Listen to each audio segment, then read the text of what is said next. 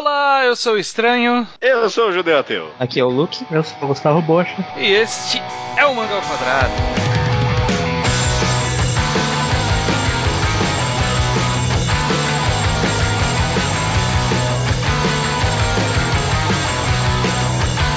É, pois bem, estamos aqui reunidos com o clássico time Mangagrafia, mais o Luke que já É. Vai virar o time Mangagrafia, hein? Você acabou de ganhar essa responsabilidade. Daqui pra frente você vai ter que ler Ah, não, de todo nossa. mundo. É, Poxa. é, e o próximo autor vai ser o Tezuka. Boa Ih. sorte. Se Pra for o. Urasal, eu aceito. Não, Urasawa não, não vai rolar. é muita coisa. É, estamos Ah, aqui então para já mais. É, é, mas, velho, Estamos aqui então para mais um Mangagrafia, que é esse quadro onde a gente analisa toda a carreira de um autor. E dessa vez a gente tá com Uhum. uma proposta diferente. É, Sim. Há, há- há um leve spoiler de que esse programa faz parte de uma dobradinha. Fica, fica aí a dica no ar. Olha só. E o programa dessa semana a gente resolveu explorar um autor que ele não é famoso. Ele não é famoso Não. por- porque ele só tem fracasso. E essa, Sim. essa é a discussão.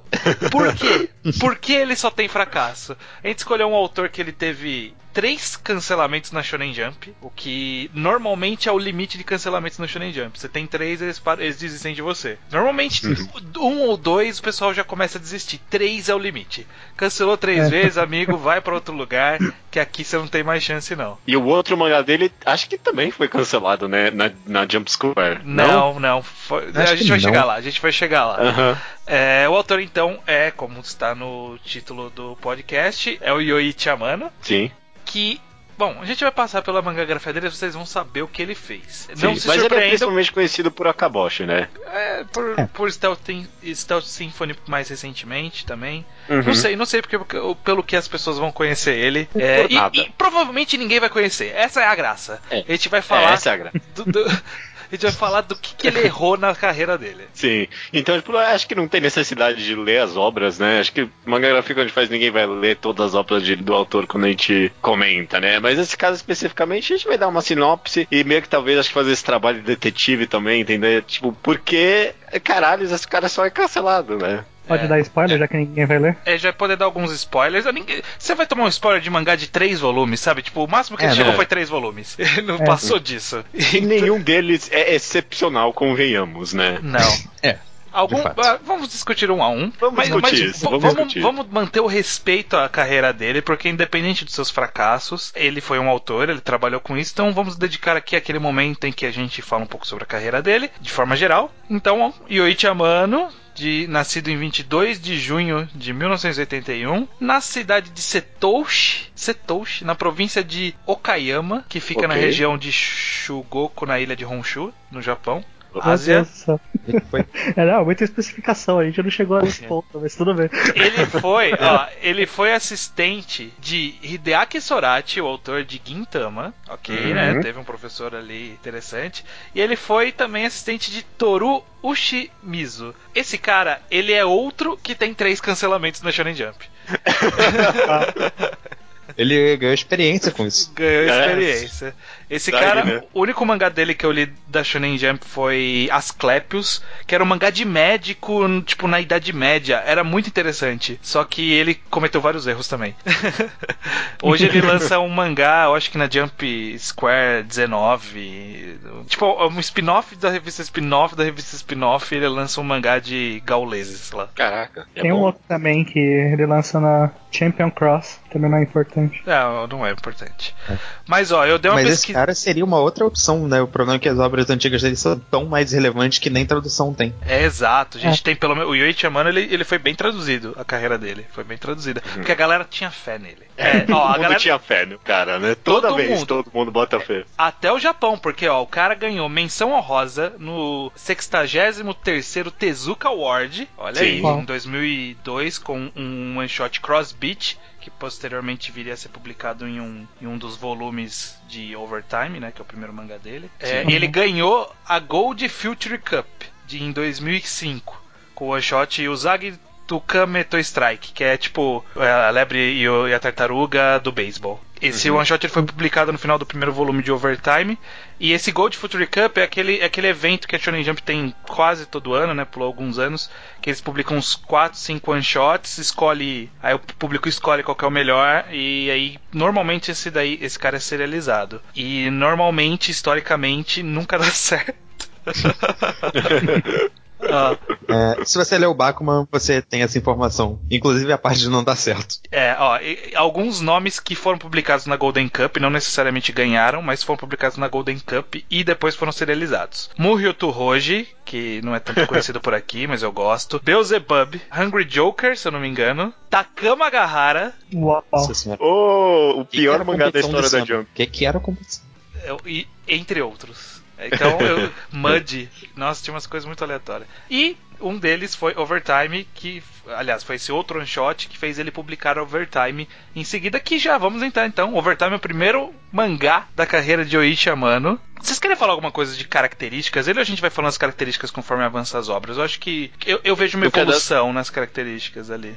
Eu também acho. Ah, tá bom, pode ser, pode ser. Talvez comentar um pouquinho em geral na arte dele? Não? Ou a gente vai Não, comentando? Até isso evolui. Até é. isso evolui, né? V vamos chegar. Vamos, vamos fazer na ordem, talvez seja mais interessante. Mas ó, Overtime, uhum. ele foi publicado da edição 33 de 2006 da Shonen Jump até a edição 52, né, de, de 2006. 2006 também, né, não durou nenhum ano de publicação aí meio ano, menos de meio ano. Totalizou três volumes e só deu três volumes porque ele colocou um one shot em cada um dos volumes para dar tamanho. Acho que ele já sabia, né? Tipo, melhor eu dar uma enrolada aqui logo de cara, né? Já coloca um one shot aí, porque vai que não cabe, né? Não termina a história até por você. So, sobre o que é overtime judeu? Overtime, para mim, a melhor definição que eu vi foi um cara lá no Batoto nos comentários. Ele falou que overtime é o Ricardo no Go do beisebol, só que em vez do Sai, você tem o Hiruma. Caraca, é exatamente isso. Eu, não, é eu vou, eu vou. É isso, e eu vou acrescentar. Não é só Ricardo no Go. Esse mangá é tipo uma junção de todo premissa de mangá de esporte que eu vi na minha vida. E nenhuma delas é feita direito. Uhum, uhum. Porque, tipo, Ele... é o cara que morre no acidente e o outro tem que herdar, tipo, o propósito dele, tipo, o Ariano Kishi, Touch, essas coisas. É o cara que, tem... que tinha estreado pouco tempo antes nesse mesmo ano. Só jogando Exatamente. aqui. Só Exatamente. jogando aqui. É, é o cara tentando montar um time na escola do zero, é o cara delinquentezinho que tem um sonho, é o, o cara. O tipo, time que foi desbandado porque cara. tinha delinquentes. É, uhum. é literalmente toda a premissa de um mangá de esporte que eu vi. Não, se você escutar o nosso O Mangá de esporte e, tipo, ler esse mangá, é, é, tem todos os clichês ali. O cara que por, meio que sem querer faz uma puta jogada ali no primeiro capítulo, que ele uhum. vai lá e derruba o cara, né? Jogando a Nossa, bola, é, ele faz puta é, pose. É tão, né? é tão jogado. É só pra ter, tipo, essa foreshadowing aí, porque tipo, a cena surge do nada e acaba do nada. É. É que ele tem talento. Ó, vamos, vamos fazer um, um, um resuminho uma... muito rápido. Ó. Tem um cara que ele. Uhum. Pode fazer, você, judeu. Você que foi. Ó, uma sinopse direita, então. Ó, o, o, tem um cara que. O nosso protagonista, ele não tá nem aí, sabe, com o beisebol, apesar dele fazer parte, tipo, da equipe lá, mas ele sempre foge. E é o primeiro capítulo ali paralelo essas duas histórias, desse nosso protagonista e desse outro cara que é o fodão do beisebol. Ele, ele é o melhor cara do beisebol do mundo e ele é, um, ele é tipo um valentão meio yankee, assim. Os dois acabam caindo num o acidente. Cara, o cara, não, e... o, o cara yankee, você pegou leve, o cara dá um soco no diretor da escola. E aí abafam Sim. porque ele é muito bom, e aí, tipo, ah, vamos abafar que ele deu um soco no diretor, porque, né, o cara é muito bom, vai fazer um sucesso. É, né? Os dois juntos acabam num acidente no ônibus, né? E o, o Yankee morre e meio que, tipo, palavras finais dele é tipo, segue o meu sonho aí. E o nosso protagonista vai lá dar os respeitos pra ele no túmulo dele e ele acaba meio que é, aparecendo como um fantasma, o valentão, o Yankee, né? E agora ele vai encarnar dentro do nosso protagonista, tipo, dentro do corpo dele para jogar beisebol no lugar do protagonista. Porém, o é protagonista isso. tinha ido para uma escola que não tem clube de beisebol e aí ele tem que montar um clube de beisebol para poder é. ganhar no Coxien e tem que ser naquele ano, porque se não for naquele ano, o espírito dele vai pro paraíso. É, sempre tem essas premissas, né? Tipo, tem que ser esse ano. Tem que ser tem esse que ano. Ser, só pode ser esse ano. Aí ele contrata os caras através de um teste que promete dinheiro, mas ele é muito bom. E aí apresenta os personagens relevantes. e depois Ah, é, não. E aí tem outro gênio que aparece também. O gênio que desistiu do beisebol e está O gênio voltando. do Cat. Por que, que isso é um gênio? Por que, que o cara pega muito bem bola? Como assim? Cara, o papel leu do cara é ficar parado assim, né? E pegar a bola que o cara tá lançando na mão dele, né? Ai, ai, mas tá bom. É, eu quero aproveitar e fazer uma pergunta. No primeiro capítulo, nós vemos o protagonista não treina de beisebol, mas aonde ele estava? No colégio anterior dele. É, porque ele, ele tava a no gente middle vê a school. graduação dele do ensino tipo, Nossa, é verdade, tem isso. middle cara. school pro high school, de um É. capítulo pro outro meio estranho. O que falhou em overtime? Acho que tudo, né?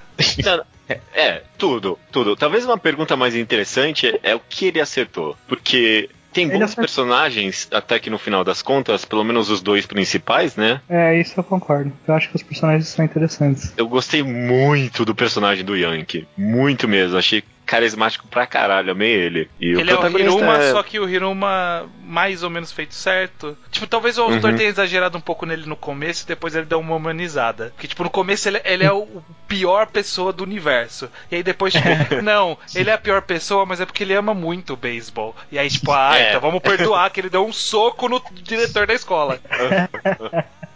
É, tem esse problema, né? Mas é um, é um bom Mas é um tirando personagem isso- divertido. É. É um bom Eu acho- personagem. É, eu acho que já dá pra notar o que eu acho que é uma coisa bem característica, é que ele tem esse personagem com cabelo meio espetado, que não liga pra nada e é todo sarcástico e violento, e fazer cenas estilosas com esse personagem, sabe?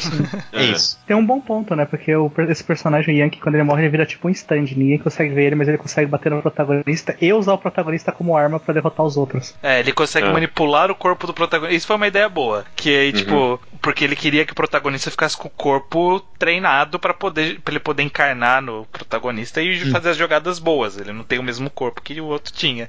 E aí, tipo, ele, ele o cara dormindo, aí ele pega a mão dele e, e modifica o despertador pra um horário mais cedo, pro cara sair mais cedo e treinar.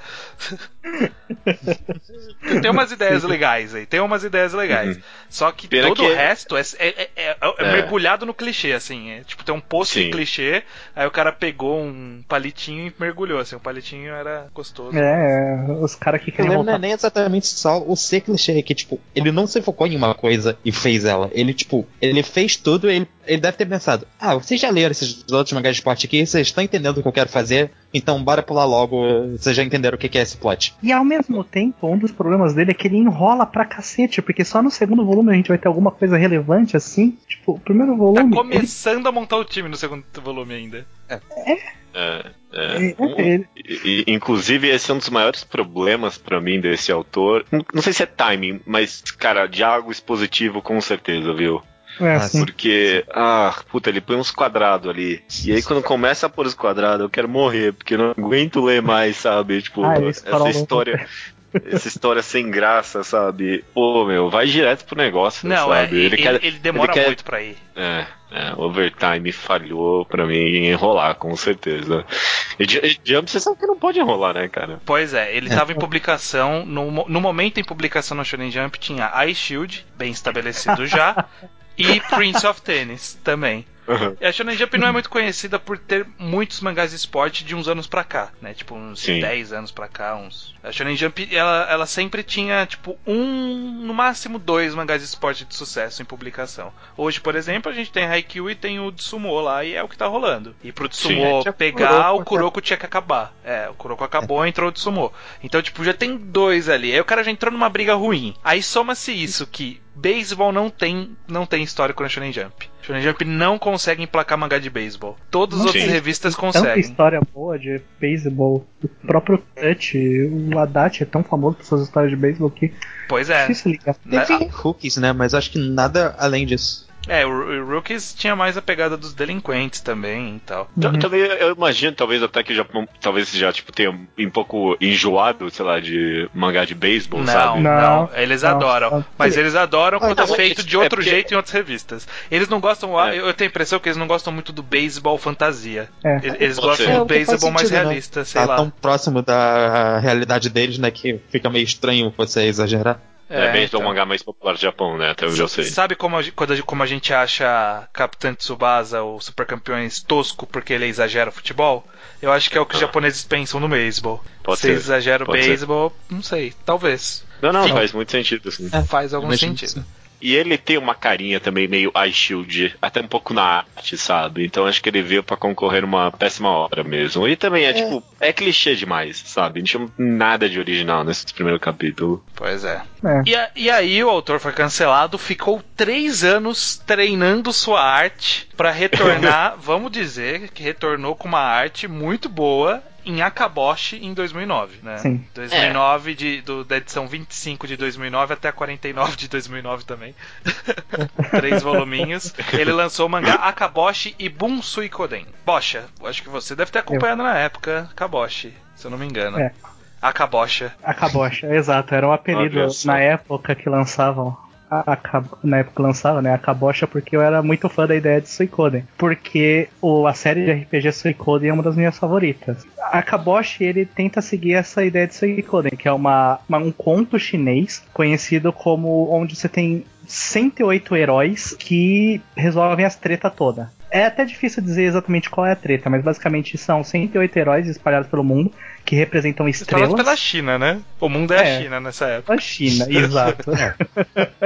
A China é o mundo, cara. É, a China é o mundo, ela inteira, assim. Então, e aí, essa história é bem antiga e tal, e eles representavam estrelas, e essas estrelas, cada uma tinha seu significado, sua importância. Uma coisa que o mangá segue muito bem, parecido com a série de RPG, é não só o conceito das 108 estrelas do destino, como também a questão de uma fortaleza. Em determinado momento eles vão atrás de uma fortaleza. Isso é algo muito importante na história do RPG. Quando você consegue sua fortaleza, aí você sabe, tá, a partir de agora eu posso começar a conquistar as outras estrelas do destino. Porque a partir de agora a coisa fica importante, o mundo se torna importante, você tem uma base, você tem, vai guerrear com os outros. Então basicamente é isso, é é um- umas- uns contos de guerra e confrontos das 108 estrelas do destino contra as forças do mal. E- Se e- você não entendeu a sinopse do Bocha, parabéns. Porque é assim que é a Kabosh. tipo, não dá pra entender o grande arco mesmo, sabe? É, é o- o- de, de uma forma mais direta, descendo mais a Lupin, acabou especificamente, a gente acompanha um cara que é uma dessas Sim. estrelas, que é o, o Taisou, que ele ele tá em alguma missão, whatever. é, missões, whatever, dados pelo líder da organização que ele faz parte. A organização que ele faz parte é a que tá tentando juntar as 108 estrelas pra Uhum. poder, sei lá, dominar a China. Tirar a China do, do domínio do, do mal. E aí, basicamente, a história é isso. Tipo, o, Tai, o Taisou chega pro líder e ele fala assim, ah, vai ali e resolve aquilo ali. E aí ele vai lá e resolve aquilo ali, depois, ah, vai ali e recruta aquele cara ali. E aí vai lá e recruta aquele cara ali. É, porque inicialmente o objetivo dele, na verdade, é recrutar 108 pessoas, não é? Exato. Sim.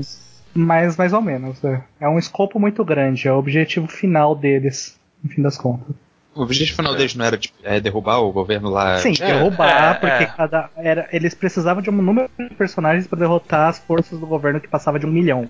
É. eles precisavam de um número de 108 porque era Ah. a quantidade de pessoas que era necessária para derrubar É, o governo. a explicação inicial da história era que é, tinha, sei lá, eles, eles queriam juntar heróis que cada um deles ganhasse de 10 mil soldados. Então, para ganhar de todo o exército, precisava de 108. Essa era a conta lá. Então, basicamente, é, começa com o Taisou e aí a gente vai conhecendo um monte de outras pessoas que fazem parte desse grupo, que acabam entrando nesse grupo, ou que vão entrar nesse grupo se o mangá continuasse. E, É.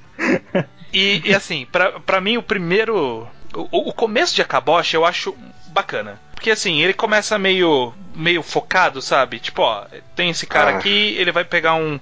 Ele, ele vai pegar É. aquele. ele Vai recrutar aquele cara. O primeiro capítulo é meio zoado, né? Mas, tipo, ah, a partir do segundo capítulo Vou vai pegar aquele que cara eu- ali. É, Eu prefiro os primeiros capítulos porque eu acho que depois pois é. ele é, não continua com a história do que ele tá. É. Não, e- esse cara se perdeu muito rápido. A Kabosh, eu vou falar, foi o mangá que eu mais desgostei dele. É. Ah, não. Achei muito Não. sem graça, gente. Não. Eu- desculpa, é nostalgia de vocês, não é Não, possível. não é. Não, não. não é. Eu, inclusive, passei a gostar menos depois, mas porra, é, quando eu comparo com o Overtime, eu acho que ele melhorou. Ah, Cara, eu, eu fico decepcionado, porque eu amo a história de Suicoden. Tipo, ver um mangá desses dando errado assim é muito Não, é, é, eu consigo admitir, eu consigo ver claramente os momentos que o mangá começou a deslizar. Mas eu acho que o começo, eu acho que funciona. Porque. Os quatro, cinco primeiros capítulos. É, exatamente. É, exatamente. É por aí. Ah, tá. Ok. Ah, então eu Ao concordo. mesmo tempo, eu acho lento o começo. Não, É, é. mas é que- é. É que ele quer Eu acho que juntar questão- 108 e aí ele tá focando tão, tanto em um só. É, exato. Eu acho que a questão é que depois desse começo, que é bem introdução, assim, de boa, ele começa a fazer uma história que tá avançando, mas ela tá avançando de um jeito que não tá indo pra lugar nenhum. Ele- eles chegam naquela base lá, eles têm que participar de um torneio que dura, sei lá, seis capítulos pra poderem entrar de fato na organização que eles têm que tomar, sabe? E é um torneio whatever. Maluco. É, é, é só pra ter cenas estilosas que o cara quer fazer. É, Aliás, então. inclusive é tanto isso que a minha primeiro não entra porque ela é muito forte pra ser uma menina, mas depois ela entra porque ela é uma menina.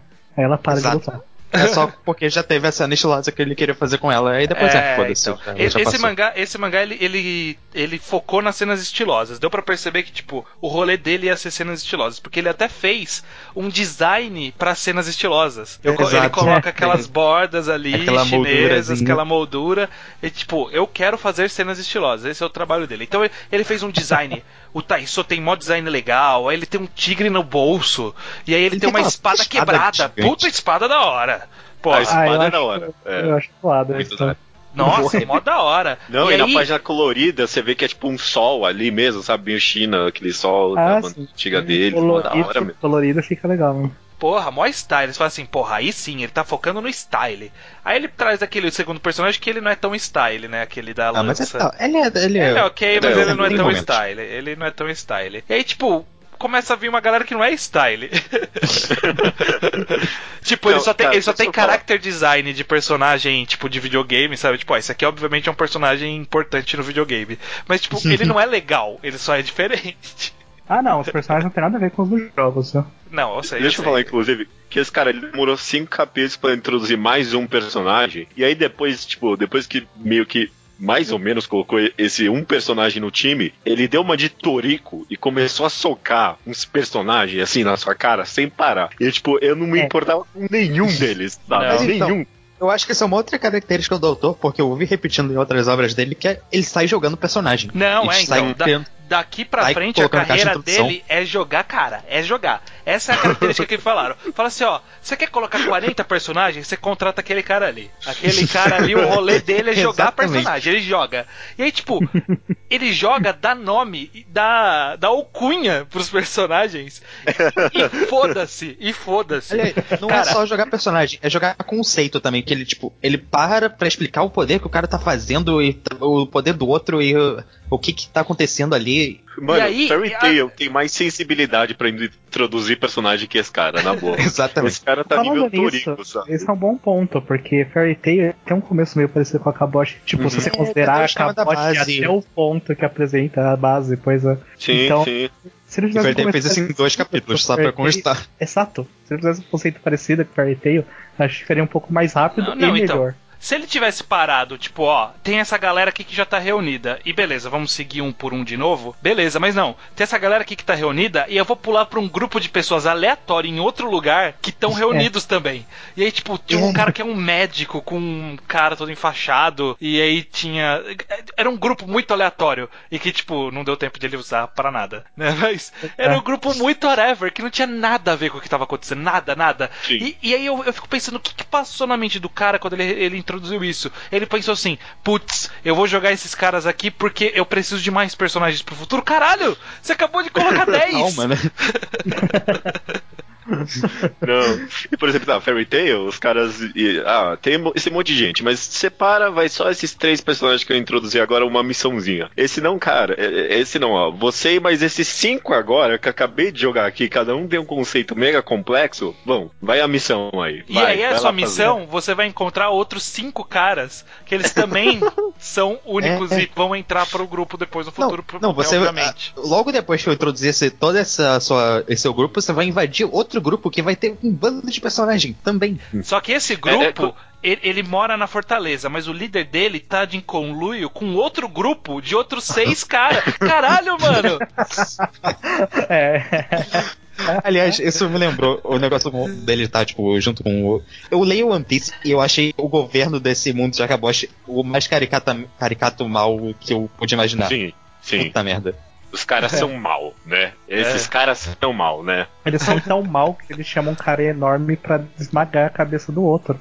É, ele é mal, ele é mal. É, e, e apesar de um flashback ter tudo no isso, final que eu não entendi por que, que o cara te- sofreu aquilo. Ah, E, e apesar assim, de ter tudo isso e parecer que esse cara quer fazer tudo ao mesmo tempo, de uma vez só, é- ainda assim parece enrolado. Porra, meu, Porque- porque, é porque é muito diálogo expositivo, sabe? É muito. Sim. Não, e, e uma coisa é que eu, muito, que quer eu acho tudo. que eu acho problemático é que ele começou com um conceito meio sobrenatural, mas crível de, de, de poder do personagem. Tipo, É, ele, co- uma justificativa física meio impossível, mas É, tinha uma aí, tipo, justificativa tava física. ok, tava ok. Porra, o cara corre e aí por isso eh, ele tem fogo por causa do atrito, ok, legal, beleza. O poder dele é fogo por causa disso. Só que aí eu acho que ele falou, pô, isso não é cool bastante. E ele começou a dar uma pirada maluca. e aí, tipo, fez o cara. Pra, pra mim, eu lembro claramente do, do, do momento que eu virei a mesa, sabe, do fuck this shit, quando eu lia. que é quando o cara fez aquele pássaro de facas. Eu- lembro claramente, na hora que eu falei assim, ok, chega, esse cara não sabe o que, que ele tá fazendo. E aí, daí, É. daí foi, foi um morro abaixo, mas inacreditável. Já tava descendo, já tava descendo. Aí foi um Foi de- penhasco. Em de poder, ele foi de One Piece pra Bleach, sei lá, em dois volumes, sabe? Tipo, É? Do nada, sabe? Sim. Eu meio que já tinha assistido o mangá essa altura, mas o momento que eu falei realmente, foda-se, que acho que era tipo dois capítulos antes do final, é que ele ele tá tendo uma luta, já tem um poderzinho do Tyson novo, que ele faz uma sequência de três páginas duplas, que não tem ligação nenhuma, tipo, narrativa entre a outra. Ele esqueceu que ele tá fazendo no quadrinho, ele só fez três pôsteres É, pra terminar a três, luta. três páginas goals, né? Aí Pois eu é. pensei, ah, foda-se, né? O que é uma pena, ele não ele desenha bem, né? Porque ele desenha Sim. bem e você fala, Então, porra. então, bora conversar sobre isso, porque é, é bom desenho e ele faz boas páginas, mas, gente, é muito poluído. Não? É, não, Só eu, acho não. eu, eu só achei eu acho poluído. isso? Não, Eu acho eu achei é culpa poluído por causa da- dos scans. É, os tem umas scans, scan eles, letras, uns scan tá meio ruimzinho, mas. ele- é, os scans Ah, estavam é fazendo meio borrado. É, é. É, é porque você vai Uhum. olhando as outras artes dos outros mangás dali pra frente, ele não tá tão longe da arte de Akaboshi. E ele tá menos que essas achuras meio escuras aí, porque o scan cagou. É, Sim. Mas é, eu eu, acho que não só a arte dele é legal, mas ele cria, tipo, conceitos da hora pra, pra, esses, pra esses desenhos dele, sabe? É, não são é. coisas muito genéricas. Por exemplo, ele criou esse monte de personagem que a gente não se importa. Mas, porra, ele criou a mina peituda que ela tem uma faca gigante. Porra, da hora. É. Tem um cara que ele tem um nunchaku, só que o nunchaku dele, na verdade, é quase duas tonfas. Sei lá, mas não é uma tonfa. é, um, é um- uma tora de madeira gigante que ele segura, assim. Style, é style, é bem feito. Só que, assim, pra esse tipo de história que tem muito personagem, você tem que fazer um, um design que você fala, pô, pelo design eu identifico o personagem. Porque você não vai lembrar nome. Você tem que lembrar pelo É. design. E aí, só que, tipo, ele faz o design de alguns muito da hora e tem uns que você fala, caralho, mano, é esse o design? Tipo, tem um cara no, no bando que ele só é grande. E é isso. ele é um cara grande. Ele não tem nem arma, tipo, ele é grande. O poder, a arma dele é a mão. Não, e Ok. também, como todo mundo, como todo personagem é meio, sei lá, único demais, talvez, e tipo, é, é muitos de uma vez, que a gente falou, são 10 de uma vez, você não lembra, você esquece, sabe, do- dos É. personagens, porque é muito de uma vez e cada um é muito único, e aí quando volta, você, ai, qual era esse cara mesmo? Já nem sei mais. Foi- E, e só como adendos de curiosidade, a Kaboshi, anotando a sequência de capítulos, né? Deu pra perceber que, sei lá, capítulo 8 era quando tinha saído a votação do primeiro capítulo, e aí ele já meteu as minas de biquíni na capa. É. É, então, e, a- e aí você vê que no volume 2 tem um capítulo que a capa do capítulo é o nome de todos os personagens, porque, tipo, ninguém tava sabendo da Sim. história que tava acontecendo. É, E ó, só, só pra constar, ele tava lançando uma, um Battle Shonen numa revista que naquela época tinha em publicação Beelzebub, Toriko, Nuramago, tinha Siren, Reborn, Bleach, Naruto, Hunter x Hunter e One Piece. É, eu ia mencionar isso. 2009 era tipo a época de Battle Shonen na Jump. É, né? então, era difícil grudar. E, e desses que eu citei, muitos sempre estiveram na corda bamba, só que eles estavam naquela corda bamba e tinha alguém que dava pra cancelar antes deles. Tipo Siren. Siren durou por Eu, causa eu disso. acho que Siren deve a Kabosh sua sobrevivência na revista. Exato, a Kaboshi foi a bucha de canhão pra Siren durar mais um pouquinho. Não, Eu também acho que não só... só Siren. Eu acho que Beelzebub mais ainda, porque Beelzebub teve um começo meio ruinzinho e depois ficou popular. Eu acho Sim. que, tipo, se não tivesse outro pra ser cancelado antes. Sim, pois é. E não, e também nessa época só Naruto Bleach, Tori One Piece já segurava os Battle Shonens ali, era muito difícil emplacar alguma coisa nova mesmo. É, então ele foi cancelado com três volumes, a Kaboshi. E aí o autor, no ano seguinte, em 2010, alguém falou assim: porra, esse cara não sabe fazer, mas não tá, tá pegar os personagens. Vamos contratar ele pra fazer um mangá pra gente. E quem falou essa frase foi uma boy band japonesa chamada Exile. É, Tipo, é, é uma uma banda, uma banda de idols japonesa lá, e aí o, o cara que é o líderzinho lá, que é o Hiro, ele contratou pra fazer um mangá que os seis membros da banda Sete. são super, sete membros da banda são heróis. E é isso. É. Tipo, Eu, são- eu adoro esse mangá e, por favor, Esse- faça uma sinopse que faça jus a esse mangá. esse mangá chama Ex-Samurai. Ex-Samurai. É, então, chama. esse mangá não foi cancelado, mas eu acho que é tipo uma prova maior ainda do fracasso dele, que ele teve que ser contratado pra fazer tipo um mangá de aluguel, em vez de tipo, tentar uma Não, coisa mas- dele. A gente zoa dou- mangá, tipo, o cara se vendeu, a gente sempre zoa na mangagrafia. Esse cara se vendeu pra Uhum. esse mangá. Esse daqui é claro. Tipo, esse não, tem, não é nem discutível. A gente já vai dar a sinopse, mas, tipo, pra mim, o, o melhor feeling que esse mangá tem pra mim é, tipo, é, é um mangá cancelado planejado. O cara começou É. sabendo que ia ser cancelado. Essa é a melhor descrição, sabe, pra mim, pra esse mangá. Tipo, porque, tipo, tem todo um arco de cancelamento, Examurai, mas, tipo, é um arco mesmo, sabe? Tipo, é, é- é bem devagar, ele vai sendo cancelado. É lindo, ah, acho, eu acho que é lindo.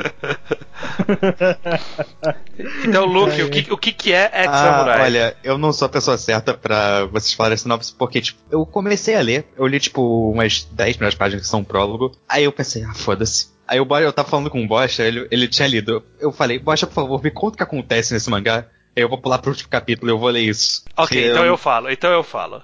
Ó, Ah, Você não deu sinopse ainda, estranho, fala aí. Exato, ó. O Ex-Samurai, então, co- como eu falei, é baseado na banda Exile. E aí são os sete membros. E aí, que, qual foi o conceito feito no mundo? É o mundo meio que, tipo, os ETs vieram. E deu uma merda foda. E aí, pra combater os ETs, tinham sete anéis da tribo Zyle. E aí, esses sete anéis tinham sete personagens, cada um tinha um poder. E aí eram sete membros da banda, obviamente, né? Com o design dos membros da banda e tudo mais. Sim, sim. E aí, tipo, essa foi a história no passado, eles lutaram no passado, e aí, tipo, ficou tudo mais ou menos bem por um tempo e eles ficaram afastados por, sei lá, 100 anos. E aí, Não. a- 500. 500, anos. 500. 500 anos. E agora, e agora o Hiro, que é o, o principal, o, o protagonista da história. Eu acho isso muito vacilo ter o protagonista na banda, mas ok. É, o vocalista, né? Quem é o mais importante que o vocalista? É, todos são vocalistas ali, né? Não tem baterista, é tudo cantor ali. Cantor e dançarino. Enfim, ele é o cara do fogo, obviamente, né? E ele tem uma, tem uma motoca maneira, e aí ele vai juntar todo mundo de volta pra poder lutar contra os monstros que estão voltando ativa depois de 500 anos. É basicamente essa história. Então tem o cara, tem ele, aí tem tipo o Lancer, que é literalmente Lancer, usa uma lança, que. Não, não, calma. Calma, Eu, eu adoro, eu adoro que, tipo, ele tentou fazer, tipo, os, os elementos chineses, né? Que são, tipo, Sim. é, vento, terra, fogo, água e madeira, E né? eletricidade. É isso? Quê? Eletricidade, metal. Não, não, mas não tem. Um desses aí não, Não tem, tem né? terra, Tipo, não tem porque, terra. Porque ele enfiou um a mais ali, tipo, besta, terra. né? Tipo, não tem, tipo, o elemento da besta. Tipo, não deu. Não, não bateu, tipo, certo a conta, sabe? É, é, ó, os elementos chineses são a água, o fogo, o ar, o- a madeira, o metal, a eletricidade e a besta e o coração. o coração é o, é o último. É, faz sentido. É, é, e sabe, sabe o que eu acho triste? E aí, tipo, basicamente a história é isso: junta eles e aí eles lutam com o vilão em dois volumes e acaba. Esse é um, é um arco extremamente genérico, rápido, uma história muito bosta. uns- e aí, tipo, nem style. Tipo, os personagens Ah, são style, os caras bem, são bem desenhados. Mas, tipo, os golpes não são style, as lutas não são style, nada é style. Só, os- só os Por favor. personagens. Por favor, Stan, aqueles dois últimos capítulos, eles estão os sete invadindo a base. Aí dois ficam pra fora pra segurar a galera. Aí eles entram na base. Aí tem cinco portas dos elementos que são justamente os caras que entraram. Porque, né? Exatamente, né? Tipo, tem o cara que é uma besta que, pô, enfrenta um monstro. O cara da É. água que enfrenta uma sereia. Uma Caramba, coisa né? que eu gosto no último capítulo é que ele foi mostrando todas as lutas ao mesmo tempo. Ele deixou tudo pro último capítulo. Ah, aí ele ele foi tipo, começando explicando muito bonitinho o que aconteceu. Aí lá pras últimas, antes do protagonista, ele Sim. simplesmente deu foda-se e acabou. Sim, não, por isso que eu falo que esse é o mangá planejado cancelado. Porque, tipo, ele passou o primeiro volume inteiro, tipo, introduzindo os personagens. Aí parece que, tipo, sei lá, teve que correr no último volume. Aí, tipo, ele inventou que, ah não, esquece, agora a gente vai fazer a batalha final agora mesmo, sabe? Tipo. ah, não, vai agora final, vamos agora, vamos lá, é agora mesmo. E aí, Todos tipo. por motivos diferentes. É. É, Não, e aí, e- tipo, ele, ele, ele passou um tempinho introduzindo cada vilão pra cada, tipo, carinha ali. E aí, tipo, alguém falou: Ah, cara, cortou, não são mais cinco capítulos que você tem, não, são só mais dois. E ele, ah, então, beleza, vai, acabou a luta de todo mundo aí. No, em um capítulo eu juro só. que a impressão que eu tenho é que no- na metade do último capítulo ele percebeu que ia ter, ia ter menos página, porque ele começou explicando lá o cara da água, oh não, eu queria congelar água aqui, pra, porque agora você não vai conseguir. Aí no final ele já, tipo, só mostrou a luta, nem explicou o que aconteceu, você ace- aceitou que tinha dado empate lá, que precisava que desse. Porque eu não entendi. Tem, um- tem uns malucos lá que eu não entendi. Não, é. É. E, O da e- e- água o- se mata porque ele congela a água junto. Ah, o outro morre, se né? mata porque ele tem um ataque não. específico. Aí o outro se matou porque. Pfu, e outro só morreu. o, que, o que eu acho. Cara, esse mangá ele foi tipo a definição para que os caras olharam pro trabalho dele acabou e falaram assim: ó, você faz uns personagens com design da hora, mas sua história é meio merda. Eu tenho um mangá exatamente com essa característica aqui. e, e aí ele fez exatamente isso. E aí, tipo, ó, só que ele não precisou inventar o character design. Ele pegou os caras que já existem e aí, tipo, pôs só uma roupinha chinesa e uma arma pra cada um deles. E fez os E- animais só, só que assim, louco. ele se dedicou muito mais pro Hiro, pro cara da água e, sei lá, pro cara da eletricidade. E, tipo, todo o resto é muito genérico. É muito qualquer roupinha que ele colocou neles. Sabe, eu não sei Uhum. diferenciar o cara do metal do cara da madeira. Eu sei só do Eu cara fiquei- do- da besta porque ele usa o tapa-olho. Não, e, e eu fiquei com dó com o cara do metal, porque todo mundo tinha um poder style. O cara da água controlava a água, o fogo era fogo na espada, o cara do vento, né? Tipo, tinha umas lanças, um arco e flecha mó da hora, e o cara do metal virava uma bola de metal. Esse era o poder dele, ele virava uma bola de metal. É louco, hein? Cara, é muito triste, é muito triste. É, é muito desequilíbrio na importância na banda. Eu achei muito vacilo isso. Foi vacilo, Deve- foi vacilo. Tem gente que leu esse mangá depois e ficou puto. Deve ter rolado uma briga nos bastidores pesada. É, sei lá, né, cara. Porra, cara, eu virei uma bola de metal. acho que um dos pontos. Tem uma espada de fogo. E, e- e assim, a gente, a gente não consegue perceber isso porque tipo, não faz parte da nossa realidade. Mas esse mangá é basicamente como se ele tivesse pego o Justin Timberlake e colocado fogo nele. Tipo, esse é o, Just- esse é o, é o mangá do Justin Timberlake. Sim. Aí tem o JC Chazé e tem o. E aí, é isso, esse é o mangá, É cara. isso, é isso, é isso. Aliás, eu queria dizer também que, tudo bem que o cara deve ter pensado também que outra característica dele era sair jogando personagem, né? Porque ele pegou um mangá que é uma banda de sete pessoas, aí tinha que ter um vilão pra cada um, em um mangá de dois volumes. É, é. Ah, tem um monte de outro que ele vai enfrentando durante o caminho também. Também, É isso. também. Sim. Ai, ai. É, mas é isso, né? O, o mangá cancelado planejado da Não, carreira mas a gente dele. já sabia desde o começo que esse mangá ia ser uma coisa, porque quando ele fala 500 anos depois, no primeiro capítulo, você sabe que vai ter uma puta aventura. Não, e o final depois também, que a luta termina, que o cara sobe que nem um mecha segundo o Bocha, falando, eu tenho meus amigos ainda, e aí ganha, e depois todo mundo é revivido. É, não, ah, foda-se, cara. Foda-se Exo Samurai. Aí, ó, acabou Exo Samurai. O cara, ele deve ter ido trabalhar de assistente, falando assim: uma hora eu vou voltar a brilhar. Aí ele ficou quatro anos. Ah, mas tem um one shot aí no, em 2011. Ah, né? ok. Ah, eu não vi um shot. Esse one shot é bom. Esse one shot é Eu bom. esqueci. É, é um one shot. Como que chama? Sabe? E softly. Selling Me Softly. É sobre É. vendedores de sofá. E E aí, eles têm tipo, que fazer é uma batalha pra ver quem vai vender. É legalzinho, cara, é legalzinho. É literalmente legal. uma Porra. batalha, não tem uma Não, né? realmente, esse conceito parece muito bom, deveria ter lido. É bom, Uhum. esse one shot é legal. Só que aí ficou nessa, né? Tipo, deve ter lançado uns one shotzinhos aí, ficou, uma hora vai voltar, eu eu vou voltar. E aí, o autor de. O escritor, Ryogo Narita, que é o, o autor de Bacano e Durarará, ele falou: Uhum. Quer saber? Vou pra Shonen Jump e vou lançar um mangá com um monte de personagem.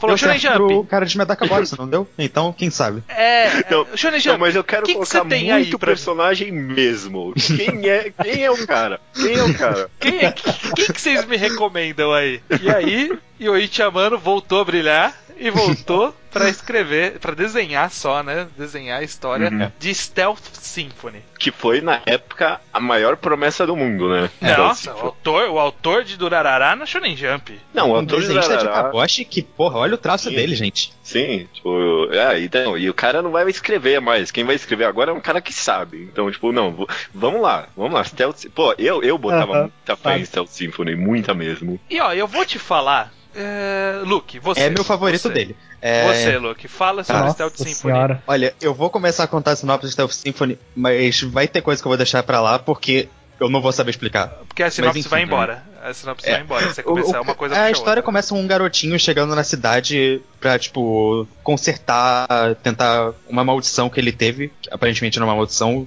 que ele tinha umas asas de um dragão nas costas que, tipo, refletia todo o golpe que ia pra ele, qualquer coisa que ia machucar ele, tipo, 10 vezes mais em em quem tava por, em volta. Ou seja, ele machucava muita gente. Aí ele queria lidar com isso e foi pra uma cidade lá que é uma cidade que tem tipo um bando de organização diferente trabalhando tipo em harmonia, uma harmonia silenciosa, uma sinfonia silenciosa talvez. É, é, Stealth É, Symphony. ó, Hum, hum, hum.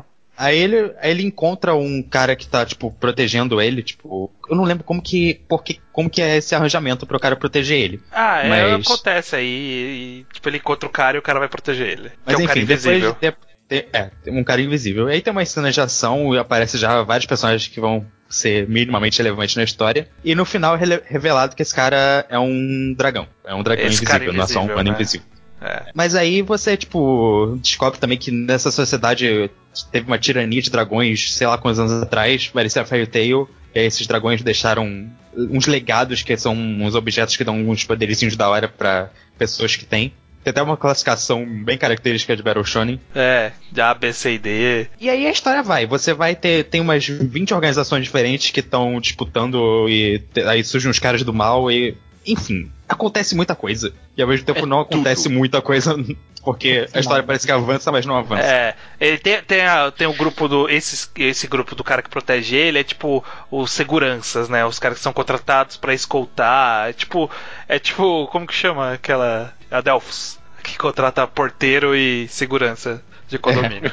É, Aí, tem um grupo de aí- assassino, tem o grupo. Tem a polícia. A polícia da cidade é um grupo em si. É, a polícia, e tem os caras dos é, ciborgues, né? Robôs, que Uhum. tem. É, e tem robôs, e tem, um, tem, tem umas vampiro, explicações tem sobre a de economia do mundo, tem vampiro, tem dragão, tem. Mano, tem poder de cura. Mano, tem tudo nesse mundo, é impressionante. Ó, e- eu consigo, e aí eu vou até jogar a discussão aqui pra vocês. Eu Uhum. consigo falar os problemas que o mangá tinha para o público da Jump. Mas eu não sei Sim. que problemas ele tem pra mim. Pra Vocês sabem dizer, todos. tipo, o que pra vocês tá- era ruim? Pra vocês pessoalmente? Olha, eu vou. eu, Não- não começar, pensando eu não achei público. o mangá ruim. Inclusive, eu gostava muito dessa atmosfera do começo, sabe? Dele ter que lidar com uma cidade cheia, tipo, de organizações trabalhando, tipo, ao mesmo tempo e uma lidando com a outra. Tinha um potencial nesse, nesse setting aí que, porra. Parecia legal. Só que eu acho que o problema foi o mesmo dos outros mangás dele. Ele saiu introduzindo gente demais e eu comecei a ficar perdido. E a história parece que ela avançava a cada capítulo, mas ela não chegava em nenhum lugar. É o contrário de que a gente fala de Inside Mario. É, a, a impressão que tem é que não tinha checkpoint na história. Tipo, É. ele tava querendo ir pra um lugar, só que esse lugar tava meio longe. E a gente não tinha marcas que, tipo, tô chegando nesse lugar. Ele tava indo muito devagar com tudo. E aí, tipo, não ia, né? Você não chegou em lugar nenhum, sabe? É, Não, onde eu tô não. tentando chegar? Que- Tá lá na frente onde eu quero chegar. E aí não ficava muito claro né? O que é estranho, porque cada capítulo você percebia, acontecia bastante coisa. Tipo, a história Ah, tava acontecia seguindo. bastante coisa. Mas Não tava nada, né? seguindo pra onde? Ah, não, tinha, vai. Ele Ah, introduziu mim, uns 10 personagens por capítulo, aí tinha É, uma- exato. É, então, pra mim esse é o maior problema do mangá foi, tipo, acontecia muita coisa. Tipo, eu, eu, eu não conseguia manter o foco. Não era, sei lá, pra mim não era pra ser semanal esse mangá, sabe? É, então, esse é o meu ponto. O meu problema com esse mangá é que ele não era pra ser um shonen. É. Nem semanal. Ele se esforça de. É, nem semanal. Ele se esforça demais. Ele pode até ser um shonen naquelas revistas que você dura um, tipo, mensal que dura 50 páginas. Aí você consegue fazer um tema mais maduro e tal, essas coisas. Mas ele se esforça demais pra fazer um tema maduro e ao mesmo tempo ele quer ser um shonen. Então ele apresenta 10 personagens com visual legalzinho, o poder da hora que faz isso, aquilo, mas não usa esses personagens para nada, eles aparecem, uns morrem. É. De forma mais bizarra possível, enfim. Criou É, umas o- relações do eu- nada entre os personagens também. Tipo, É, e- eu acho que ele acerta um pouco mais em- do que todos os outros, talvez Sim. por causa do escritor, Não, eu- eu justamente acho em, tipo, favorito. em, em fazer os personagens. É, todo esse problema que a gente falou, tipo, faz o personagem é estiloso, mas foda-se, né? Aqui, tipo, eles eram estilosos e ainda tinha, sei lá, um mínimo de personalidade, tava pra você minimamente entender o que estava acontecendo. Então, sei lá, a menina gato que tinha sniper, o cara que tinha os lobos, o assassino que ficava sorrindo, é, o É. cara Não, tem os personagens mais interessantes que ele fez até agora são É, nesse mangá. A menina cara vampira. invisível é muito bom. Tipo, essa ideia é de que ah, eu vou tratar todo mundo igualmente porque, tipo, eu não tenho, eu não sou ninguém, então não tenho um Sim. passado. Ele, ele acertou muito nisso. Então, tipo, é- a parte interessante é que, pô, é legal ver esses personagens interagindo, como esse mundo se movimenta. Só que chega um, em um momento que a gente vê que o mundo não se movimenta, sabe? É. Tipo, as- eles interagem e não tá acontecendo nada, Você sabe? consegue ver o problema do mangá quando no capítulo que ele vai ser um padeiro e esse capítulo não é nada. Ele não adiciona nada, ele não é um padeiro no fim das contas. Adiciona isso Ah, no final do mangá. Olha só esse foreshadow incrível. Ah, Não, eu acho que eu acho que, que funcionou isso do, do padeiro. Eu acho que faltou mais padeiro. É. Não, então, eu não, vou falar, faltou- esse mangá, ele tinha que ser mais episódico. Porque, tipo, você ia introduzindo aos É. poucos, criava um casozinho em que você Pode tinha que ser. lidar com uma das organizações, É. aí você ia apresentando. Não criava um Pelo plot, tipo, envolvendo começo. todas ao mesmo tempo de uma vez só. pode Não, ser. é tipo, sei lá, tinha que ser mais episódico, mas tinha que ter um senso melhor do grande arco, talvez, também. Sim, sabe? E tinha que ter um senso de que revista ele tá. Ele tá na Shonen É. Jump. Ele não Uhum. entregou Poder Nice. Ele não entregou. Sabe, sabe, esse tipo de história não vai funcionar na Jump. Esse tipo de história, se ele tivesse na Magazine, talvez tivesse funcionado. É. Talvez. Olha, a Magazine publicou a guia, né? Eles têm potencial pra história, tipo, malucas com um design legal. É, então. E aí eu, eu, eu consigo ver o público da Shonen Jump não pegando esse mangá.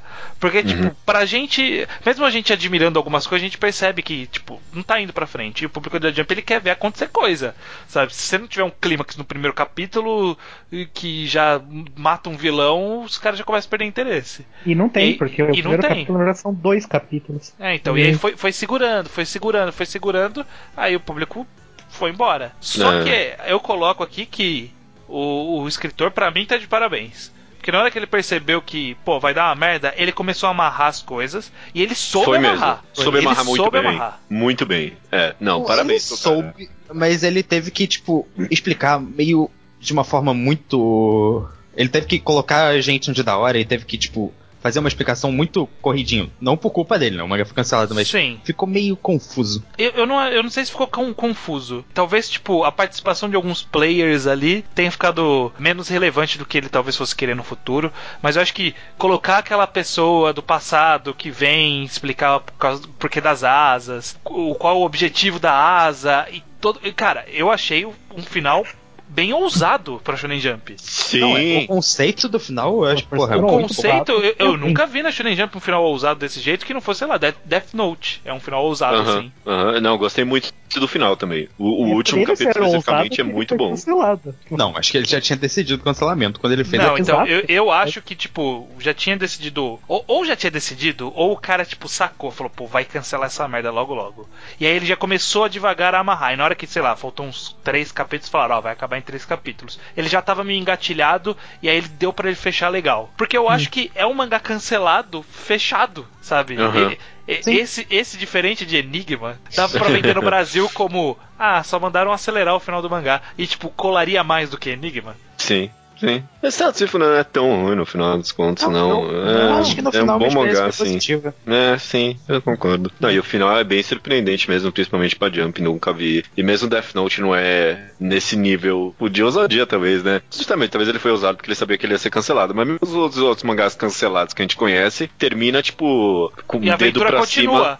A Kaboshi, tipo- ele apresentou personagem no último capítulo. Ele jogou foi 40 incrível. personagens no último capítulo. Uhum. É, foi. E aqui não, que fechou a história mesmo. E eu acho que funciona. Funciona mais. Funcionou legal. Eu acho que Stealth Symphony, eu não tô dando mérito pro Yoichi Amano, porque pra mim o mérito tá totalmente no, no escritor. Tá Totalmente Ah, pá, ele criou, uma, ele criou umas páginas Mas da hora. mérito do escritor também, porque foi ele que foi cancelado, a história é dele. Sim, Também, sim. também. Ah. Mas, o- mas o mérito dele de ver que ele fez a cagada e saber fechar a caga- a cagada bem até. O que é muito raro em cancelamento. Ah, eu e o Shyamalan, eu acho que esse aqui é melhor. Talvez o próximo eu acho que ele mandou bem também, mas a arte dele aqui foi a minha favorita, talvez. E ele fez personagens únicos e interessantes. Adoro o cara que é um dinossauro, adoro a menina sniper, adoro o conceito da máscara invisível ali. Todos os personagens bem. Sim, o design tá muito. E parece que tá mais limpo. Ele, ele, ele saiu do over. Porque o Uhum. Akaboshi, ele era um design legal. O Ex-Samurai também era um design legal. Mas, tipo, era over. Era roupa Uhum. pra cara, paralho, pra todo lado. E negócio pendurado. E espada espalhafatosa. E aqui não. É estilo, mas clean. É, É, clean. um dinossauro com uma jaqueta de couro. É isso que você precisa, cara. Mais é, nada. cara. Nada. Uma máscara flutuando. Uma máscara flutuando. Nossa, é isso a que você precisa. flutuando é muito da hora. É, ele, ele teve mérito aqui também. Ele não teve Também. mérito pro fechamento da história, mas ele teve mérito de, de polir a arte dele, perceber que menos é mais e acertar nos character design. Então, tá de Sim, parabéns então, aqui também. então, parabéns, parabéns. E é isso, aí em 2000, isso foi em 2014, né, que ele lançou e foi cancelado no mesmo ano, 20 volumes, 20 capítulos depois. E, aí em dezembro ainda de 2014, os caras falaram, ó, Shonen Jump você não volta mais não. Mas a gente tá com uma iniciativa aí pra fazer uma revista digital da Jump e a gente tá jogando todos os refugos lá. Quer publicar alguma coisa lá? E aí, em 2014 mesmo, no final do ano, e até hoje, está em publicação na Shonen Jump+, que é esse, essa revista digital da Jump, Ana Nomujina. O melhor mangá dele. É isso So- aí, bocha. Porra, caralho, tô amando É, Ana no Fugina. É, eu acho que eu ainda prefiro Stealth Symphony, mas eu vou dizer Não, que eu acho que é o mangá que mais deu certo, tipo, não só em popularidade, mas tipo, em como ele tá fluindo. Judeu, tô você gostando. que foi o primeiro, você vai vir de novo falar sobre Ana Nomujina. O que, que é Ana Nomujina? Ana no Mugina é sobre um garoto que foi amaldiçoado por um cara que ele era. Eu não sei como dizer em português. No mangá que eu leio, ele fala que ele era um con artist. Ele era um Enganador. enganador, né? É, Tipo, o, o trabalho dele era enganar as pessoas e meio que crescer, ter poder e ter dinheiro por isso. E ele, esse garoto, nosso protagonista, desde bem jovem, foi amaldiçoado com essa maldição. Que se ele não enganar as pessoas, se ele não meio que roubar as pessoas, ele começa a ter uma dor horrível. E, tipo, pra viver ele tem que enganar as pessoas, né? Uhum. Então, tipo, esses conceitos aí super interessante, eu acho, por um shonen. E, tipo, meio que ele acaba virando um herói, né? Tipo, como ele não tem como fugir disso, ele meio que abraça e fala, "Ah, então beleza, eu vou enganar as pessoas podres, né? Vou, tipo, o que a polícia não consegue fazer por causa da justiça, né? Eu vou fazer ilegalmente. Então ele tem essa. Ele cria essa equipe com ele, um, um cachorro falante que a gente descobre no primeiro capítulo já, que é na verdade o policial que trabalha junto com ele, uma menina hacker, e aí depois introduz uma peitos qualquer ali pra ter um et. É. Hã? Não, não é bem tudo assim. Ó, então, Ah, tá. Mas ela tá parece ali desde o começo também. Ela é eu super falei, limpa, né? falando de Stealth Symphony que o mangá deveria ser episódico, foi justamente porque eu já tinha lido esse, que ele foi, formulou uma estrutura bem, tipo, de casos separados que vai Sim. avançando lentamente a Sim, personalidade do cara. sim. E funcionou muito melhor. Uhum. Eu, eu- deixa eu só falar uma coisa. O Yuichi Amane é quem tá desenhando esse mangá, mas sabe quem é que tá escrevendo? Hum. Não é ele mesmo? Não é ele, não? O Takagi. Ah, Mano, esse mangá parece muito mangá de Bakuman. Puta que pariu. é verdade. Parece que saiu de lá, sabe? verdade. O mangá era tipo um mangá que o Takagi jogou a ideia e alguém falou, é, acho que não vai rolar não. Mas o cara foi e fez. É, então. Aí outro e- personagem rude de cabelo espetado com. que sarcasmo. fica comendo balinha. Comendo balinha. Comendo bala. É, mas é, é, ele, ele seguiu então esse caminho do episódico. E assim, ele faz no formato meio. Metade do capítulo é os acontecimentos, e aí a segunda metade é tipo, vamos explicar tudo o que aconteceu agora? É, o primeiro capítulo é mais pra apresentar o mundo, né? De certa forma. É, é. Mas a impressão que dá é que eu, talvez ele aprendeu que, tipo, vamos jogar bastante personagem, mas um número menor. Não, um número menor. E aí, Sim. tipo, ele, ele logo no primeiro capítulo ele já tem um universo de personagens. Só que é um universo reduzido. Você Sim. não precisa colocar 40 dá, dá pessoas. pra lidar, né? Dá pra você lidar com quatro. Um grupo de quatro, cinco caras ali, sabe? E, e Eu acho que funciona é só- muito melhor do que Uhum. 40. É, acho que é só no segundo volume que ele introduz mais um personagem recorrente, sabe? Eu, eu tô gostando bastante desse mangá. Ele tem cara de que, tipo, ia enjoar ou ele ia se perder no meio do caminho em algum grande arco. Mas mesmo episodicamente, ele tá saindo muito bem, eu acho. Teve. os casos estão ficando cada vez mais compridos, né? Então, sei lá, o último caso acho que teve 10 capítulos, né? Foi bastante. Então. Eu só acho que os tá casos não funcionando. estão sendo tão interessantes assim, por- porque eu acho que esse esquema, tipo, de colocar um bando de coisas acontecendo e depois a explicaçãozinha não tá fluindo tão legal. Porque não é uma explicação tão foda. Tipo, É meio, é meio básico demais, talvez. Aham, É, pra mim tá funcionando. Mesmo porque eles erram, né? Já teve um momento que eles erraram, então pra mim isso foi interessante. É, Ele tá sabendo lidar bem pra mim. Os personagens são. Nem, nem person... ah, Tem dois personagens bons, né? O protagonista e o cara da polícia. Teve Não. um flash. Todos os personagens são bons. É, a menina hacker é meio sem graça, a outra menina não serve pra nada. E. Você falou que uma menininha sem graça pro Buster. É, E o- sei, tô gostando. E o outro lá que entra depois, ele é mó legal. O Yankee, né? Eu gosto dele também. Aí é que é bom. Yankee é legal. Teve um flashback já que eu achei muito bom. Não sei vocês, se vocês gostaram. Eu gostei. Gostei, inclusive, da narrativa visual do flashback. Tem, tipo, umas cenas mó, bem dramáticas. Legais. Uhum. E aí Eu precisa avaliar, eu, eu não conheço muito a, qual é a estrutura de publicação da Jump, da Shonen Jump mais. Talvez ele tenha se encontrado melhor nessa estrutura. É, obviamente não é semanal, porque se fosse semanal ele ia ter muito mais capítulos do que ele tem. Sim, acho que eles sim. têm quatro volumes em dois anos. Não, acho que não chega a ser mensal. Acho que é, sei lá, quinzenal. Quinzenal, pode ser, não sei.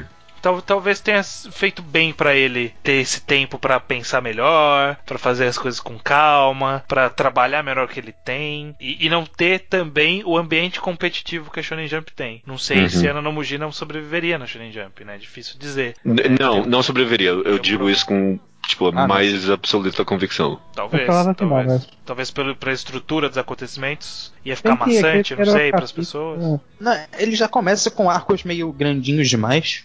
Então, Uhum. É, ia ficar meio é. difícil. Então, então foi, foi, acho que fez bem pra carreira do Yoichi Amano ele ter desistido da Shonen Jump. Como a gente percebe com muitos autores, né? Quando, quando a gente vê autor que saiu da revista e tipo, foi a melhor coisa que ele fez na vida, sabe? Takehiko Inoue nunca mais voltou pra Jump, é isso aí. É a melhor coisa você ficar do lado de fora mesmo. É, então então é, é- é bom você sair. o- o autor de. No caso não era tanto competição, mas o autor de Vinland Saga saiu do semanal pra fazer um negócio mensal e, porra, mudou completamente a qualidade do mangá. Sim, então, sim. é, Eu acho que foi fez bom bem pra sim. ele, fez bem Uhum, pra ele. Deu, deu bem, uma. muito bem. é, talvez deu uma- um novo gás pra carreira dele. Não sabemos o que vem por aí. O seu Ananomugina vai ser a última obra dele e ele vai desistir. Ou ele vai ganhar muito dinheiro com anime que um dia pode sair, sei lá. Ou se ele vai, tipo, daqui pra frente trabalhar melhor isso. Vai pra outras revistas. Não sei, né? É. Não sei, não sei também, não. Eu, eu acho que foi muito interessante, talvez, essa mangagrafia, ver como a gente. Como ele talvez até que aprendeu com os erros, né? De cancelamento, né? Sim, sim. Você vê que eh, aqui em Ana Mogina, tipo, ele realmente teve a calma de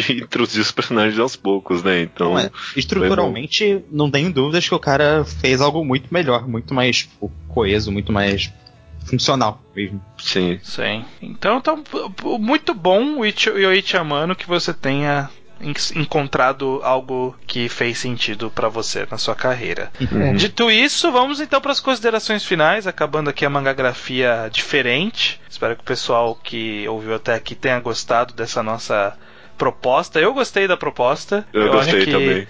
Que foi, É, foi, foi- foi uma jornada interessante. Eu acho que eu- vou ter que pôr um subtítulo, talvez, pra essa mangagrafia, porque se eu pôr só, sei lá, mangagrafia Yuichi Amano, ninguém vai escutar, mas foi um bom É. podcast mesmo pra quem não leu. Acho que eu vou pôr, sei lá, mangagrafia Yuichi Amano, o rei dos cancelamentos, uma coisa assim. ok, é, então vamos finalizar comentários finais. Bocha, o que, que você tem pra dizer sobre a carreira de Oichi Amano e sobre o podcast de forma geral? Bom, acho que a gente já falou dele de uma forma geral, acho que não tenho nada a acrescentar. Mas uma coisa que a gente não que a gente falou que a gente ia comentar, a gente não comentando, é que você vai notando uma certa evolução do traço. Em Ana no Modina parece que ele tá bem mais limpo, assim, dizendo.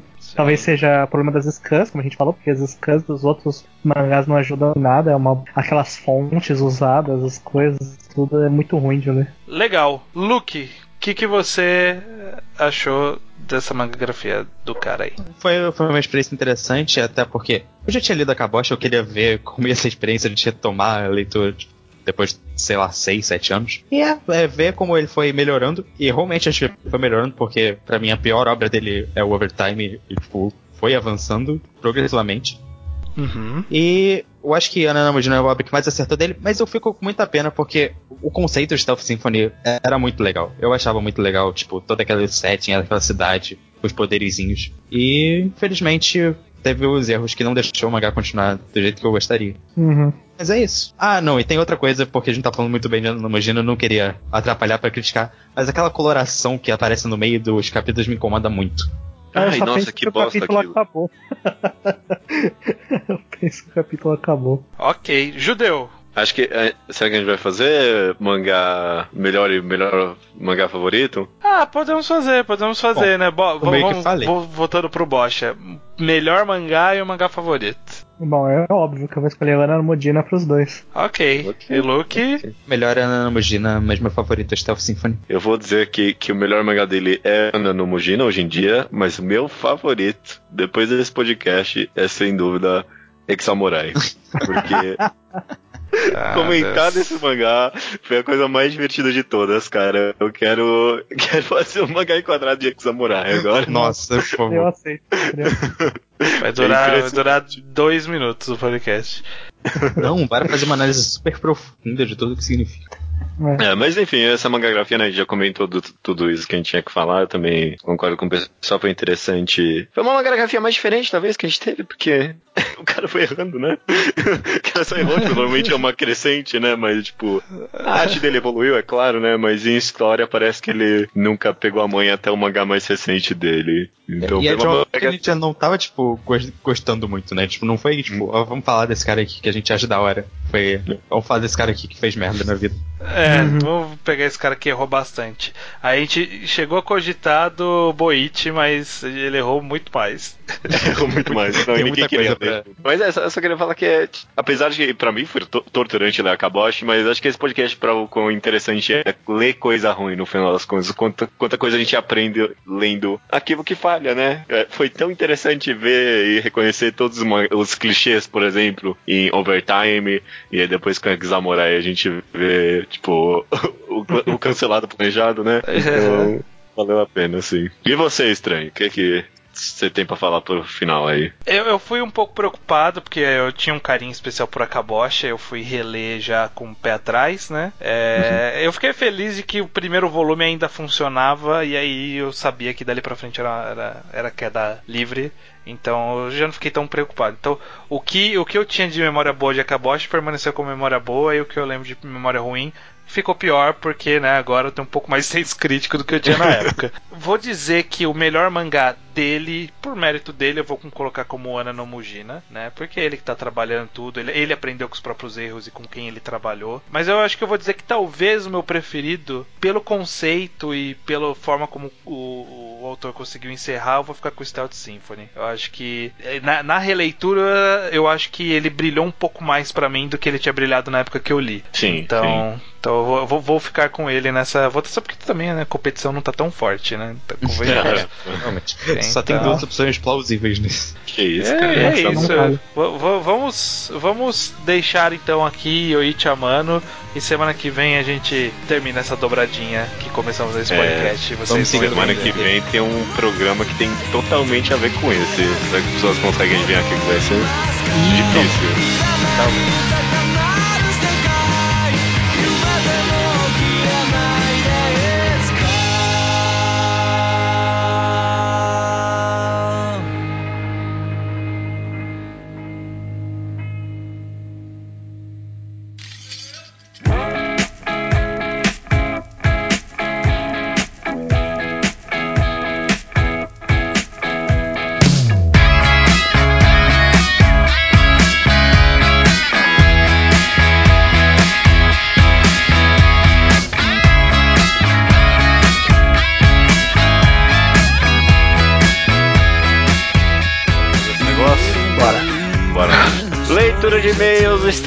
Do Mangá ao Quadrado 190. Inside Mares. Caraca, Estamos na contagem pro 200, né? É, é, a gente tá contado por 200 desde o 1, né? É, bom. Sempre, sempre tá indo em direção a 200. É, é, que- bom, tá em direção ao infinito, né? A gente não sabe quando vai terminar esse podcast. Pois é. Mas. Sendo e-mails- 222. Por quê? Do Alco Mangá ao quadrado, 222. Ah, o é. melhor número. É verdade, você chegou a comentar isso comigo uma vez. Que Mangá Melhor Quadrado não. 222 seria o ideal pra fechar esse podcast, né? É, fecharia certinho. É. E o segunda potência 22. Vamos ver isso, vamos ver, vamos ver o que o pessoal acha. Mas os e-mails chegam aqui, chegam no contato arroba alquadra.do e também os comentários no blog alquadra.do. Pessoas enviam qualquer tipo de coisa, inclusive comentários de mangás que a gente recomendou e coisas de programas passados. A gente coloca esse tipo de coisa na sessão Slowpoke Pot, que a gente já vai começar, olha só, com Uhum. o Victor Seino, que viu a primeira temporada de Mr. Robert e não achou nada demais, né? Quer saber se deve confiar em nós e ir pra segunda temporada. Em nós não, né? Só em mim, no caso. É, exatamente. Ele não sabia quem que tinha recomendado, mas foi o judeu, porque eu não assisti ainda. É, eu, eu conheço muita gente com essa exata experiência, inclusive eu, que eu saquei o twist da primeira temporada logo cedo, e a segunda infinitamente melhor. Tem um twist muito interessante, meio que tipo,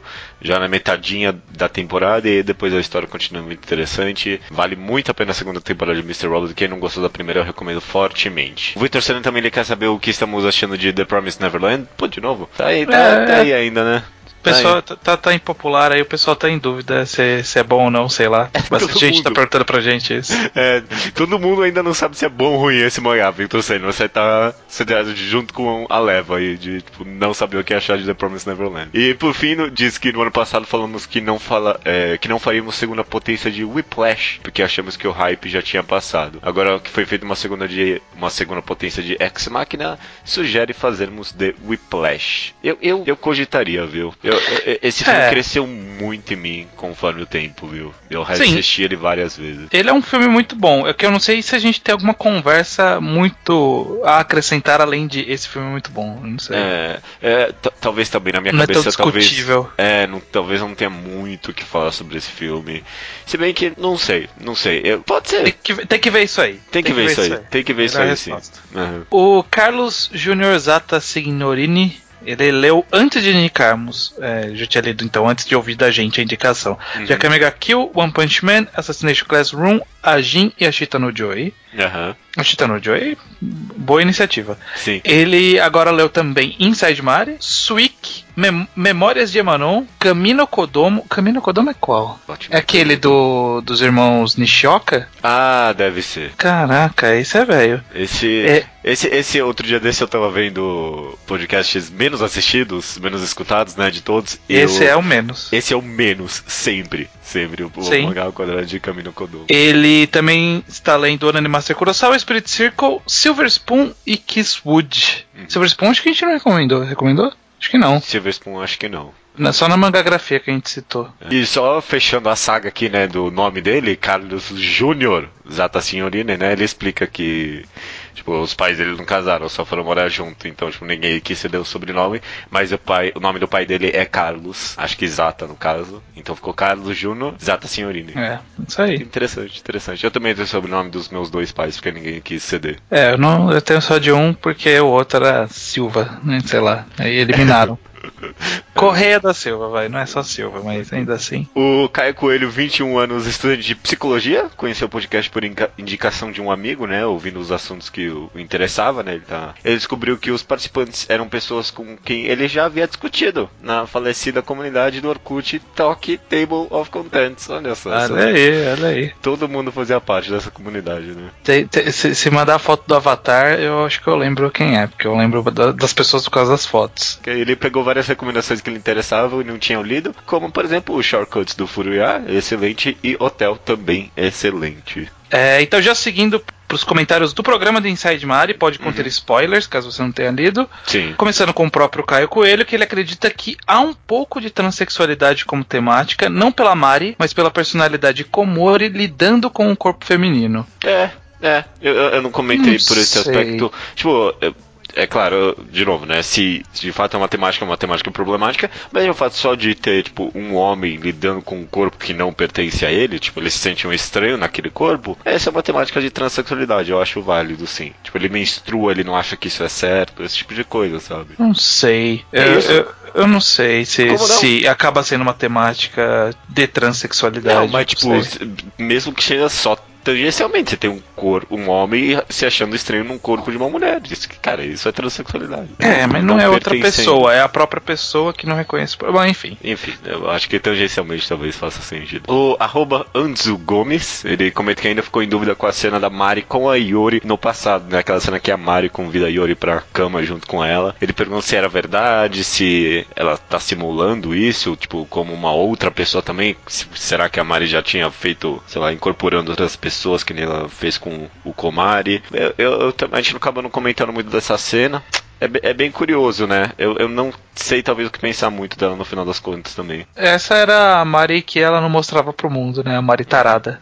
É, e- e- essa cena, inclusive, é tipo, pra mim é um dos maiores, um dos maiores pontos pra argumentar de que a Mari era bi ou lésbica, sabe? Sim. O Cauê, ele disse que no site onde leu, viu pessoas perguntando se a Iori existia mesmo ou era só parte da imaginação da Mari. Ele tentou reler procurando por isso, mas não achou nada. Que vai ver só um- é um pessoal que ficou confuso com o final. É, não, ela existe. Ela existe, ela, ela existe, ela visita a casa, a mãe conversa com ela. É, é. Talvez tenha alguma coisa, porque Não, tipo, o nome não, da não tem. irmã da Yori é Mari, sabe? Tipo, Não. é uma coincidência meio esquisita isso, não? É, mas não, não tem nada não a tem. ver. Ela interage com as amigas. Não dá, não dá, não dá pra. É, interage, interage com todo mundo, não, não, dá, só não dá se for, pra ter só se for um cenário muito clube da luta, né? É, mas não, essa interpretação não, não se aplica. Terminando aqui, a gente tem o Pedro Paulo Moraca, estudante de Economia São Paulo. É, ele diz assim: ó, Ao saber que o podcast dessa semana era sobre Inside Mari, finalmente resolvi parar pra ler essa obra que vocês tanto elogiam. Li uma tacada só e realmente é muito bom. Só não gostei da chatíssima da Iori. Acho que ela foi muito mal desenvolvida. Esse autor costuma fazer personagens podres, mas mesmo que sendo péssimo de caráter, a gente acaba gostando. A Iori é só péssima. Quem é ela pra dar sermão em alguém?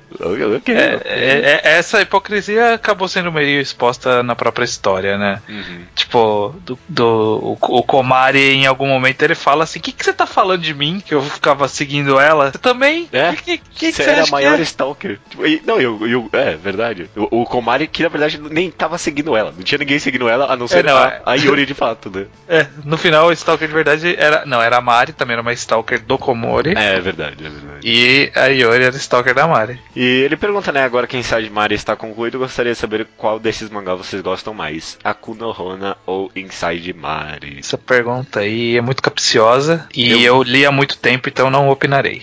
Eu vou dizer Inside Mari. Eu gosto muito dos dois, mas Inside Mari pra mim. É, pode ser só porque eu fiz um podcast sobre esse mangá. Tipo, acontece isso. Acho que a gente tava comentando até outro dia desse. Que pod- pod- mangás que a gente faz podcast crescem muito no meu conceito, né? Então. Pode ser, pode ser. Mas pra mim, no momento, o, melhor é Inside Mari. Ok. Apesar de ser uma pergunta estúpida sem razão. E capciosa. E Eu capciosa. vou. Eu vou. Eu não vou responder. Vai se abster. Beleza, Vou me beleza. abster. Coisas que a gente fez essa semana. É, esse mês eu comecei meio fraco. A culpa é desse Overwatch aí. Não, não, é porque eu tava lendo as coisas pro podcast essa semana. É, né, a gente então- teve uma dobradinha, né, de ao quadrado. é, Foi, foi, foi tenso. É, teve um dinheiro ao quadrado e uma mangagrafia na sequência, né? Essa é a parte mais. Então a única, a única coisa que eu fiz fora disso de, de relevante, eu li o, o outro Cão que Guarda as Estrelas, que é a continuação lá do Cão que Guarda as Estrelas que saiu pela eu, eu não li. JBC. É bom? É bacaninha, é bacaninha. Eu tive a impressão que o desenho tá muito pior do que no primeiro. Mas tirando isso, é uma história bacaninha até. É que nem Nossa. o primeiro, né? Aceitavelmente bacaninha. É. Eu tenho mais um jogo hipster pra recomendar, chamado Orwell. Orwell. É, saiu recente, eu não sei se é tão recente, mas é. Bati o olho na Steam e não tava em promoção nem nada, mas eu comprei. Sabe? Tipo, ah, isso aqui parece muito bom. Orwell, justamente inspirado no nome do George Or- Orwell, que é meio que tipo, o Big Brother existe e você é ele. Você é o Big Brother. Você tá espiando a vida das pessoas e você tem que meio que descobrir quem cometeu um crime, meio que isso. Tipo, acaba se expandindo muito mais e até mesmo você vê as influências do 1984, né?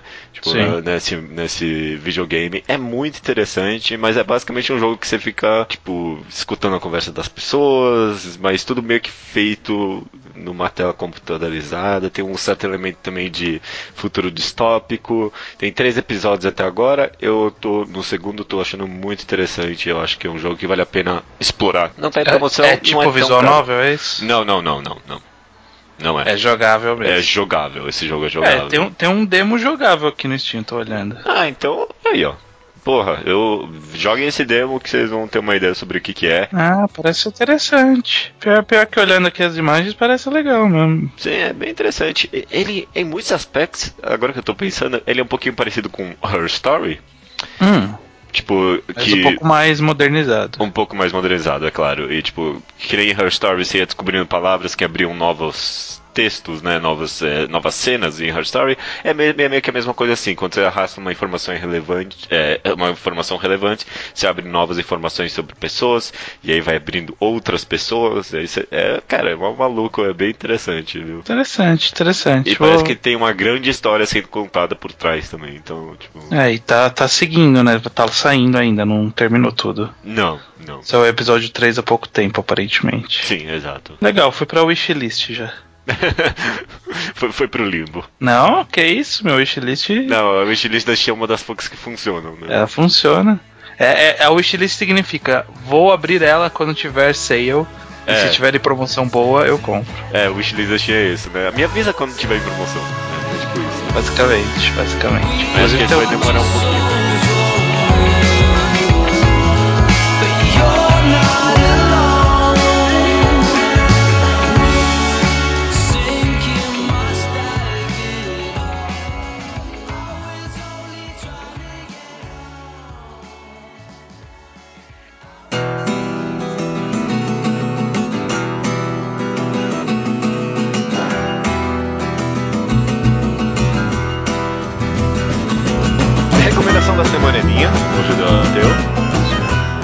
Recomendação aqui, talvez um pouquinho atrasada, ela era meio temática pra Halloween, mas o Luke roubou a minha recomendação naquela semana, então vou recomendar agora mesmo. Também é uma recomendação interessante. O nome do mangá, vou começar com isso, é Shibito no Koe Okiku ga Yoi, que traduzindo em inglês ficou You will hear the voice of the dead.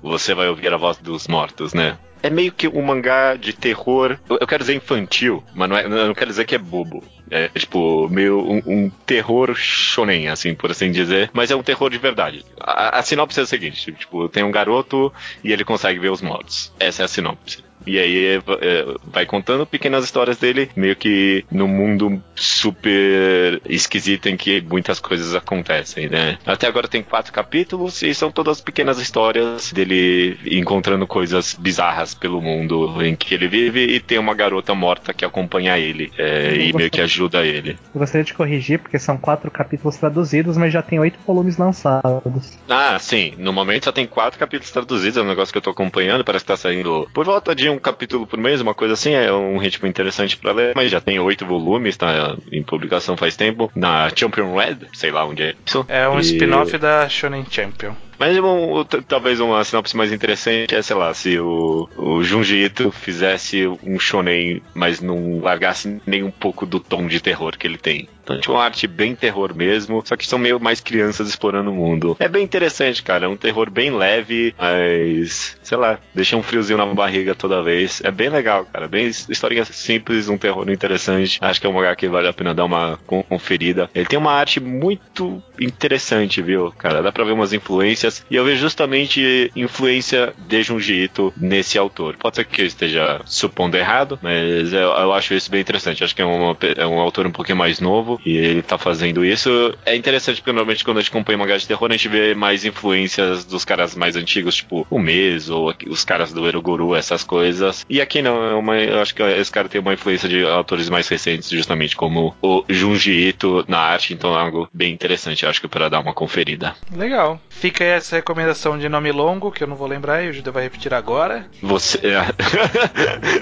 Não tava esperando por isso. You will hear the voice of the dead. Você vai escutar a voz dos mortos. Beleza, então até semana que vem. Até semana que vem.